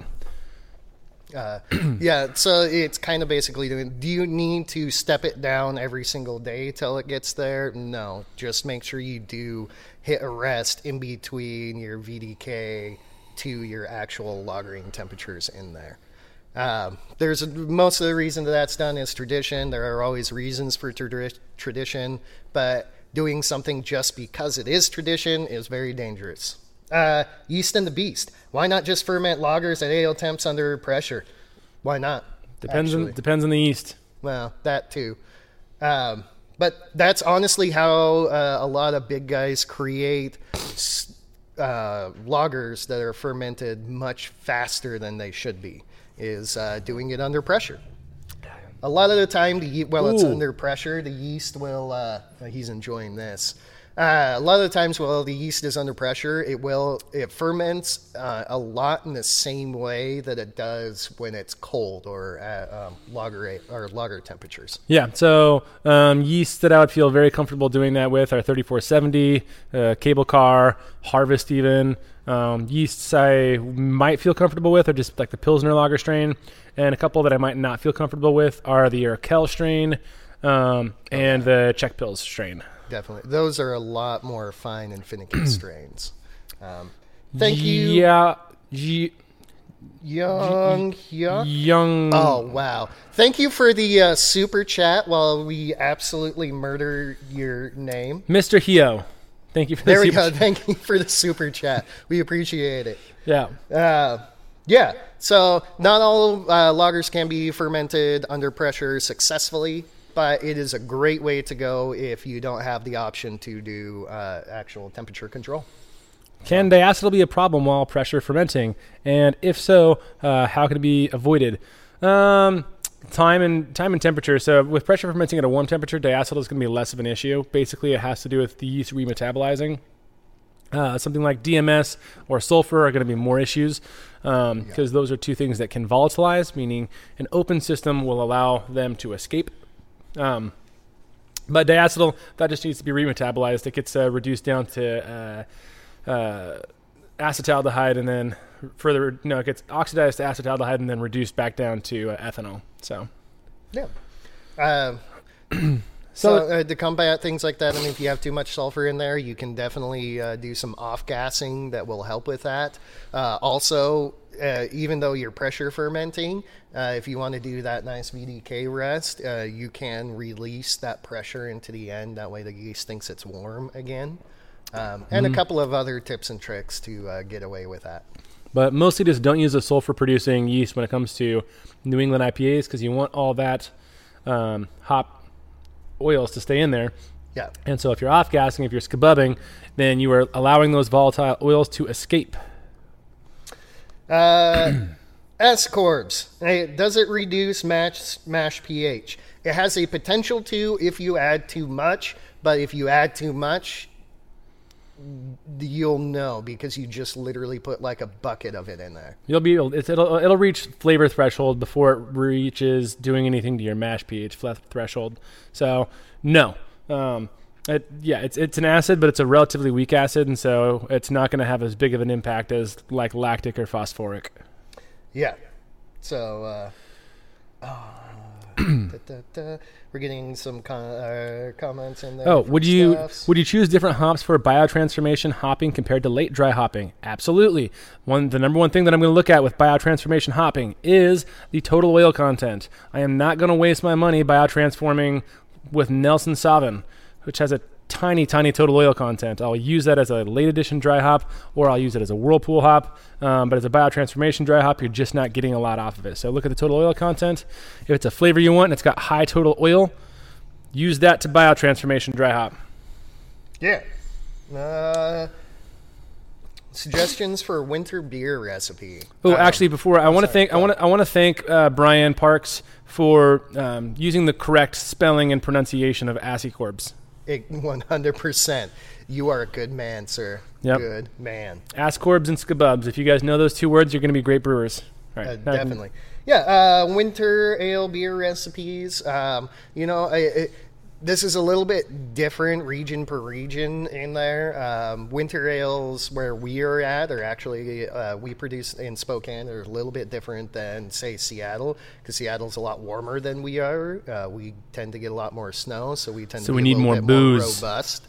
Yeah, uh, good things about winter ale though is keep it robust enough to last up to the cold weather outside. And when you're coming in, you're still a little bit cold. You want something that's just going to kind of like fortify you. But at the same time, most of the time in the winter, you're drinking inside. You're not wearing your coats. It's a little bit warm. So you don't want to go overly heavy like you would for like an imperial stout. You still want to be a little bit on the lighter end so you can have a good time, you know, drinking a lot of it. I know that's not very specific uh, at all, but So, if I'm going to do a winter ale recipe, I'm 100% of the time going to have Special X in that. Uh, if not Special X, Special B. Um, but you know my love for Special X, and so that's going to be in there. Halcyon's probably going to be my base malt, and it's going to be boozy, so I'm going to rely on a long boil time. If you have those three things, uh, oh, and your yeast, I'm probably going to pick a combination. Uh, so Fuller Strain's my favorite yeast. If Mm, it's yes. above an 8% beer, I'm going to have to co-pitch. So probably going to do a primary pitch with Fuller Strain, which is Pub and Imperial, London ESB and Wyeast, and English Ale and White Labs. Um, yeah, but then if I'm going over 8%, which I probably am, I'm probably going to finish it off with Irish Ale yeast for that little bit of funk. little bit of funk in there. Yeah, uh, along with that, I mean, kind of what he's saying on it. Uh, English strains work really well for it because that little bit of extra fruitiness is normally pretty appreciable in uh, at least winter beers around here. Bring us some figgy pudding flavored beer. Yes, definitely, one hundred percent. The amount of time for scabubbing a five gallon batch. Um, if you're scabubbing with CO2 to yeast rouse, uh, probably just about two minutes. Um, if you're talking about pre uh, pre yeast pitch for with an oxygen stone, really like 30 seconds is enough. Yeah, um, You don't need a lot. You don't need a lot. Um, I mean, it, I guess it kind of depends on what you're doing with it. If you have, you know, a two barrel batch of beer and you're trying to add just a little bit of vanilla flavoring to it, you're going to skabub for a little bit longer than saying just trying to rouse the yeast cake on bottom. How is a Russian Imperial Stout classified under the BJCP? I believe it is a style. I know it was a style when I memorized the book in 2008. Um, yes, I mean it's under the several categories of stout, which there are foreign extra stout, uh, Irish dry stout, American stout, Imperial stout, and Russian Imperial stout. Um, Russian Imperial Stout is boozy, it's hoppy, it's thick. It can finish uh, as high as 1024 final gravity, which is pretty thick. I think its final gravity is between 1018 and 1024. Um, and I think it's like up to 85 IBUs. I've It's- seen a lot of them over 100, in Yeah, all it- honesty, too. They're big, boozy, sweet beers, and that's why they need that many hops just to kind of stand up to the overall flavor. But I believe they are a BJCP style. You keep referring to Halcyon. Why is it so different and special? Because it tastes better, my man. So let me break this down for you. Uh, Hal- uh, Halcyon is a pale ale malt. It's an English pale ale style. It gives you all of those really big flavor. I don't want to say notes because it's kind of the wrong word. It gives you that big flavor impact that Maris Otter does, but it's not as sweet and uh, m- m- caramel malty. Yeah. It is still very malty. It's big flavor impact into everything. It, it, it is like you're using Maris Otter, just a little bit less sweet into it. So if you're going for styles, in fact, Halcyon is what we use for all of our juicy and hazy IPAs. But if you're going for a style that does need a bigger base malt to it, but Maris Otter is just going to be too sweet or too dark and inappropriate, Halcyon is where you sit. It's the That best way to put it, yeah. Great, great malt to use. All the bigness of a Golden Promise or a Maris Otter, but it's light. but it's light. Yeah. Uh, yeah. So Apparently, by the way, apparently uh, caused uh, morebeer.com to be sold out of Halcyon. God. Uh, there was somebody that uh, called them and uh, um, asked if they were going to get Halcyon anytime soon. And the person who answered the Mm. phone was like, You've been listening to Genus Brewing, haven't you? Jimmy, Jimmy, this is good. dude, I'm almost getting um, toasted marshmallow out of it. Well, the I mean the, the the oak is huge. The first thing was the oak Yeah. was almost too much, but now I've kind of like desensitized my palate to the oak. But the the oak was yeah a little bit much at the front end, but then all the brandiness hit me, and I was like, mm, no, my body's warm. Nice. Uh, actually, I'm going to jump on something that you said, desensitizing your palate. Uh, this is something uh, we actually give large tasters here at the brewery, and people always look at us like we're crazy. There's a reason for it. When tasting a beer, it's always important to have enough uh, to do three independent tastes in your mouth. You need one taste to kind of shock your palate. You need a second to uh, adjust and kill off certain taste buds kill off certain taste buds. And then the third taste is the true taste of the beer. This is especially important in big and or uh, sour beers. So big barrel aged beers and sour beers, you need to give them at least three tastes before you decide that you like it. You'll have a much better experience when you do. Jimmy says, by the way, sorry, I know you don't like crystal malt in your in the barley wine, but I did use a half pound of DRC in that 30 pound grain bill. Half pound is not that much. Also, DRC is like a pseudo crystal. It's a little bit different. I still go 100% base malt. The best possible barley wine, this is 100%, is 100% halcyon malt, boiled for four hours. Uh, you know, I may I might not be in agreement on the base malt, but yes, uh, I would probably say Chevallier for me. Like Chevallier for four hours is just ah. But I do tend to like a little bit more towards the uh, October Ale English style barley wines, where you like a little bit more American. I do. So that would make sense. That is true. But- um, by the way, we've got 133 people still watching. If all of you can give this video a thumbs up, that would uh, that would help.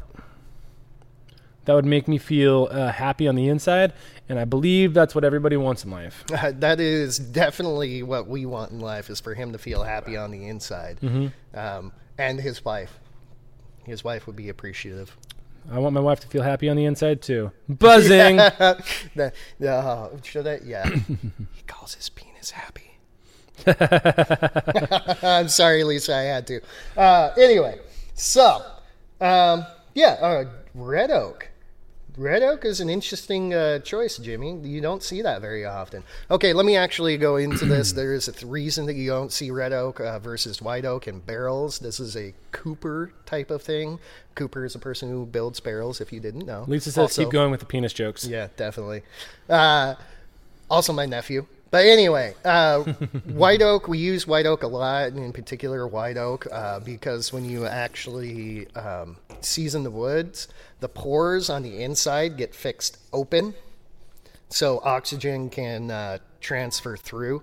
Red oak is generally normally only used because red oak, when you fix it, sorry, let me backtrack. White oak, the pores are fixed open. Red oak, the pores are fixed closed, so they don't allow that microoxygenation through. There is also a little bit of difference in flavor. I don't remember what that is. Um, so red oak is generally only used when you don't want that oxygen transferred, so you don't see it very much. That's an interesting choice, Jimmy. Um, uh, we'll point out that Jimmy is uh, mentioning that he used uh, Baroness Pale Ale and Lions Munich. Those are both two local malts made by Link Malting Company, which we've mentioned before on the channel.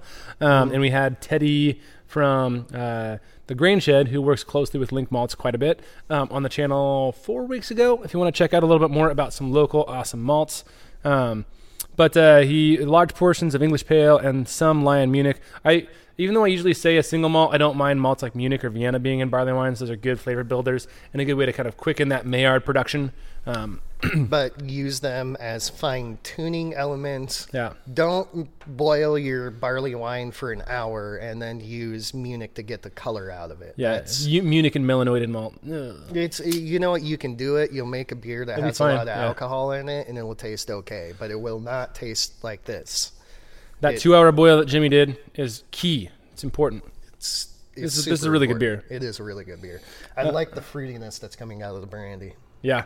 Um, can baking soda be used to deacidify mead must? Yes, it can. Uh, you got to be careful because adding sodium is going to change the overall profile, and so it's going to taste, it's going to perceive a little bit thicker and sweeter. Um, and then if obviously you add too much, you're going to go um, over the flavor threshold the wrong way, and it's just going to taste bad. But um, in small quantities, baking soda can be used to deacidify mead must. Uh, best way to utilize lavender in mead is carefully. Uh, actually, Wave it near your mead, and then just kind of throw it away. hey, I love lavender, um, so I'm gonna actually get on this one. Uh, culinary lavender is what you're using. If you are using the plant, use some culinary lavender is much different than just like your candle making, perfume making, regular type of lavender. It's much, much less harsh uh, and tannic and pungent and aggressive. Also, what I would probably do with it is use part of it, or only make part of it lavender, and maybe a little bit more intensely lavender than you normally would, and then blend that back into an unlavendered mead so you can better control the level of lavenderiness. I like that. Or make a tincture out of it. Toss it in some really high proof Gin. neutral grain spirit. And uh, I mean, gin actually works really well. That responds well to lavender. I love gin and lavender. But uh, tossing it into, you know, like a hundred proof uh, vodka or something like that, and just letting it soak for a couple of weeks, and then dosing your mead with that tincture instead of the actual lavender itself. Lavender can be overused very, very quickly. It does not take much to taste like potpourri.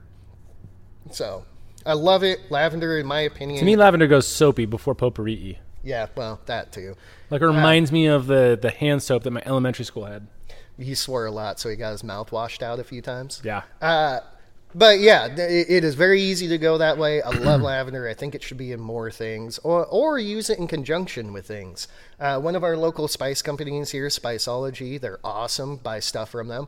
Uh, but their uh, Herb de Provence actually has a nice, uh, to me, and a really nice level of uh, lavender in it. And maybe using that spice blend, so you're getting the lavender, but you don't have to go so aggressive on it, or pairing it up with uh, blackberry or you know things like that is also really nice. Yeah. All right, Bring What back the powdered soap. Oh, yeast and the beast. You've asked this a couple of times. What's a good temp for sundew? Uh, sundew again is a base Belgian strain, so it's kind of depending on how much flavor you want out of it. 72 to 76. Is great for bringing out those high, good, fruity Belgian notes. You can still get them if you ferment cooler at you know standard ale temperatures. It's just going to be a lot less. Uh, For an IPA, I might go a little bit lower. yeah, you But- don't want to drive off too many uh, hop volatiles or create nasty things. Uh, but going up a little bit too high. Actually, we haven't experimented with going uh, extremely high on sundew, but I don't know that I would trust it. Uh, if it goes over 80, it's probably going to be too hot. Um, I think we ferment at. Uh, we set our glycol chiller air at 72, 73. That way it has a good little buffer in there. Uh, Horseshoe Crab, have you ever used domestic Canadian hops and malts, not usually available internationally like La Quebecoise malts and Sasquatch hops? If not, would you be interested if I sent some to you guys to compare? Uh, I'd be very interested. I believe we've used Sasquatch hops um, once before, I, but uh, I don't know about that. that would have been when no, that was during the shutdown. I think we were sent a small amount of it, um, but uh, that was a while ago. long time ago. Uh, Empire Wagon, French lavender, and English lavender. This is kind of what I'm talking about in there. Know your lavender. It really helps. Really helps, especially knowing all your herbs. Uh, he- uh, Pamela came back with some uh, heather in there. Using heather is awesome, and in fact, using heather in Scottish ales is far more appropriate than using hops Yeah. because they tend to use heather in that. Uh, basic, for Americans especially, this is a basic thing to remember about making Scottish beers and overdoing hops and other stupid things in them. The uh, Scottish hate the English and they don't want to pay for English goods. Most of the hops come from England, so they don't exist in most Scottish beers because why would you pay the English for something when you can just throw heather in there and it'll be delicious? Also, smoke is not appropriate in most Scottish beers. Just because Scotch whiskey is smoky does not mean that Scottish beers are whiskey. No, uh, not all Scotch whiskeys are smoky either. No. They also make some really, really good award winning gin, too. Yeah. Um, uh, I love fermenting. What I have in my yard is there anything I can use rosemary for? Is there such a good thing as such a thing as a rosemary beer? Not exactly, but that said, if you pair that rosemary with some lemons, there's a lot of things that you can probably do to make it taste super good. Um, I would say uh, rosemary and lemon in any sort of like a wheat beer, a pilsner. Uh, if you wanted to go a little bit crazy and do a complete like actual shandy, wheat beer with rosemary and your lemonade for your shandy, that'd be super good. Um, Rosemary is aggressive. Just remember that. It's super aggressive, so as a standalone ingredient, it's probably not going to be the best. But if you guys will go on and watch the web about lobsters, then one of the ingredients actually was rosemary. We forced them to use rosemary in the beer. Yeah, and I think it was overall used pretty well. I think a good combination of a little bit of a whirlpool rosemary and some tincties um, is probably the best way to do it. But Yeah, uh, and uh, you know, I would even honestly say you can go into things that you're not thinking about. Uh, pairing again, pairing rosemary with some fruit uh, and then throwing it into a sour, I think could be phenomenally delicious. Uh, we've had some incredible gruits, and in fact, we made a really good gruit with uh, some rosemary and beets. Uh, it's just one of those things that think about the flavor that you're adding in there, what it's going to add to the overall beer, and uh, balance that out with the other flavors. And balance doesn't necessarily mean the teeter totter needs to be right in the center. If you have a lot of weight on one end, you need to move that fulcrum further down your lever to make it balance. So, you know, just think about what you're doing. uh, Bryn Perks, Gina's tour to the UK for beers, whiskey, and gin. I agree. If you start up a GoFundMe and we get to the level that it would need for us to actually make that trip, then it'll happen. Uh, 100%. I mean, it'll probably happen at least individually with both of us at some point anyway. My wife has a uh, awesome goal of at least making it over over there for a little bit and I do too. I do too. I but wanna go back. eventually, we'll have enough money to just do it. Yeah. Uh, uh, what is the longest period you can dry hop? This is actually a really, really great question. Thanks for bringing it up. Uh, dependent on what type of hops you are using, but as a great rule, you are right. Five days is about all you want to go. Um, also, focus on maintaining or maximizing surface contact. So, if you are going for five days, uh, you slightly risk some um, some grassy, some greenness, uh, but it's not a huge risk. And so five days is a really good kind of medium to make sure you get full contact and make sure you don't get that grassiness. But if you're going three days, like I prefer to, um, if you're going three days, make sure that you have those hops spread out in your fermenter, or you have some way to recirculate your beer through your hops, or around your hops, or over your hops. But you want to be you want to be making sure that you're maximizing that beer contact with your hops. Yeah, um, and why I say it matters what hop products you're using because the more green material you have in your beer, the less time you should have contacts on it. Uh, cryo hops or LupoMax have a lot less green material. They're going to go grassy. Uh, it, they're going to take a lot longer to go grassy than, say, traditional hop pellets or whole leaves. Uh, so they can go a little bit longer. If you're using a hop oil or something like that, then it kind of doesn't matter. Uh, but three to five days. That's what you should do for it. All right. Uh, I don't know who called me out on this, but where is it? Empire Wagon. Fun facts with Timothy. It was actually him. He should sing, but whatever. Did you know the ancient Sumer? And I don't know that this is 100% fact, but I love it. You just called me out, so I got a quick fact. Uh, ancient Sumerians believed that their water god, Enki, created the Tigris and Euphrates rivers by masturbating and ejaculating into the riverbeds. Now you know. That that excites me. it's a fun fact. I love that fact, actually. Do you dry hop good. after? Do you dry hop after VDK rest or during? Um, always going to be after. Uh, well, I should say it depends on the beer. If it's for yeah. active fermentation, if it's going to be some, if I also need um, uh, if I also need biotransformation, it's always going to be during. Um, the thing about uh, VDK rest and dry hopping, if you do it after, you're always running the risk of hop creep, which can also produce diacetyl. And so it is, uh, if you're doing it after, you better make sure your beer is completely done fermenting and you have to do it completely cold. So that's the caveat to do if you do a dry hop um, after VDK rest. Other than that, all the situations do it during VDK rest while the beer is warm. Yeah. Hop creep is a real thing. If you've ever wondered why one of your beers tasted really good when you put it into the keg, a high hop, dry hopped beer at least, and then afterwards it was way different. You had a whole bunch of DMS in there, or it's actually a lot a different tasting beer because it's way drier, more alcoholic than it should be. This is hop creep. Hops have enzymes that further convert uh, stuff in the sugars, and yeast will still ferment that. So that's a real thing. Be aware of it in high hopped beers. Um, you guys never answered which hop I should use for the 60 minute boil edition in my hazy. Great question, Daniel. I would use probably like five to six ounces of, uh, I don't know, Galaxy or Strata or you know, you know, just just go all out. Whatever the most expensive hop you can find is. Um, I, am 100% all right. So you should throw probably about two ounces of Galaxy in there, but back that up with three ounces of Nelson Sauvin, and then for your Whirlpool edition, uh, I don't know, probably all Warrior, like maybe five ounces of Warrior. Yeah, all Warrior. Um, yeah, or just like you know some debittered hops, just some aged hops for your Whirlpool for the guy who thought we said bread. And it, it's just funny. I love, love that you did that. That was amazing, man. You should send us a bottle of that beer. Uh, we are being sarcastic right now because you especially can't tell with him. Don't believe this. uh, using glucoamylase to get the most fermentable sugar in a beer, a suggestion. Um, glucoamylase has a has a place. Uh, high alcohol beer, um, yes, glucoamylase is a great way to get the most fermentables in it. Yeah. Low alcohol beer, don't use glucoamylase unless you're making a brut IPA. Uh, Empire Wagon. this is a thing about uh, that you accidentally did seven days with Simcoe. It tasted like vegetables and grass.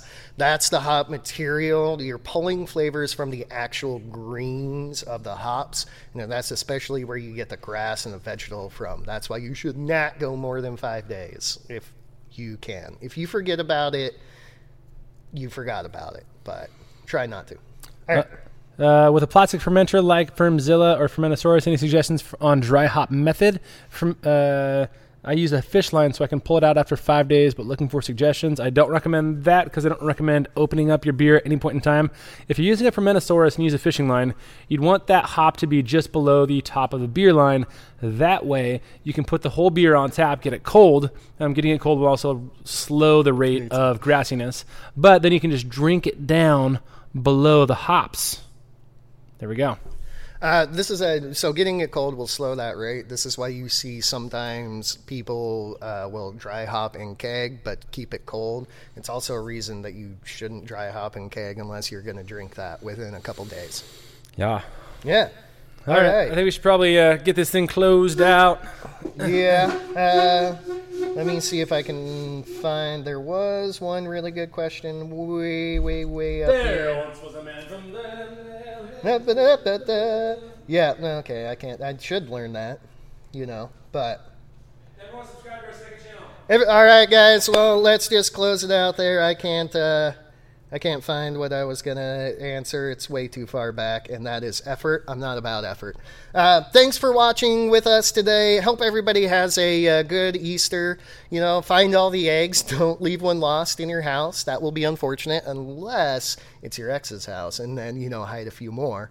Um, so yeah, thanks for. Uh, Thanks for hanging out with us. We appreciate that. Subscribe to our second channel if you haven't watched all the stuff. It's fun. Leave some good comments for our wives. They were super nervous doing it and they need some more encouragement to be in more videos because, let's face it, they look better than we do. Uh, follow all our Instagrams. You know we got them. You know what they are because you should already be following them. Like this video, share it, tell all your friends, and uh, most importantly, send us beer. Empire Wagon, thanks for the super chat. Whoa! Thank you. Yeah, you asked. You know, somebody asked for a fun fact. They got it. They got it. Have a good uh, afternoon, guys. Thanks for tuning in. Bye.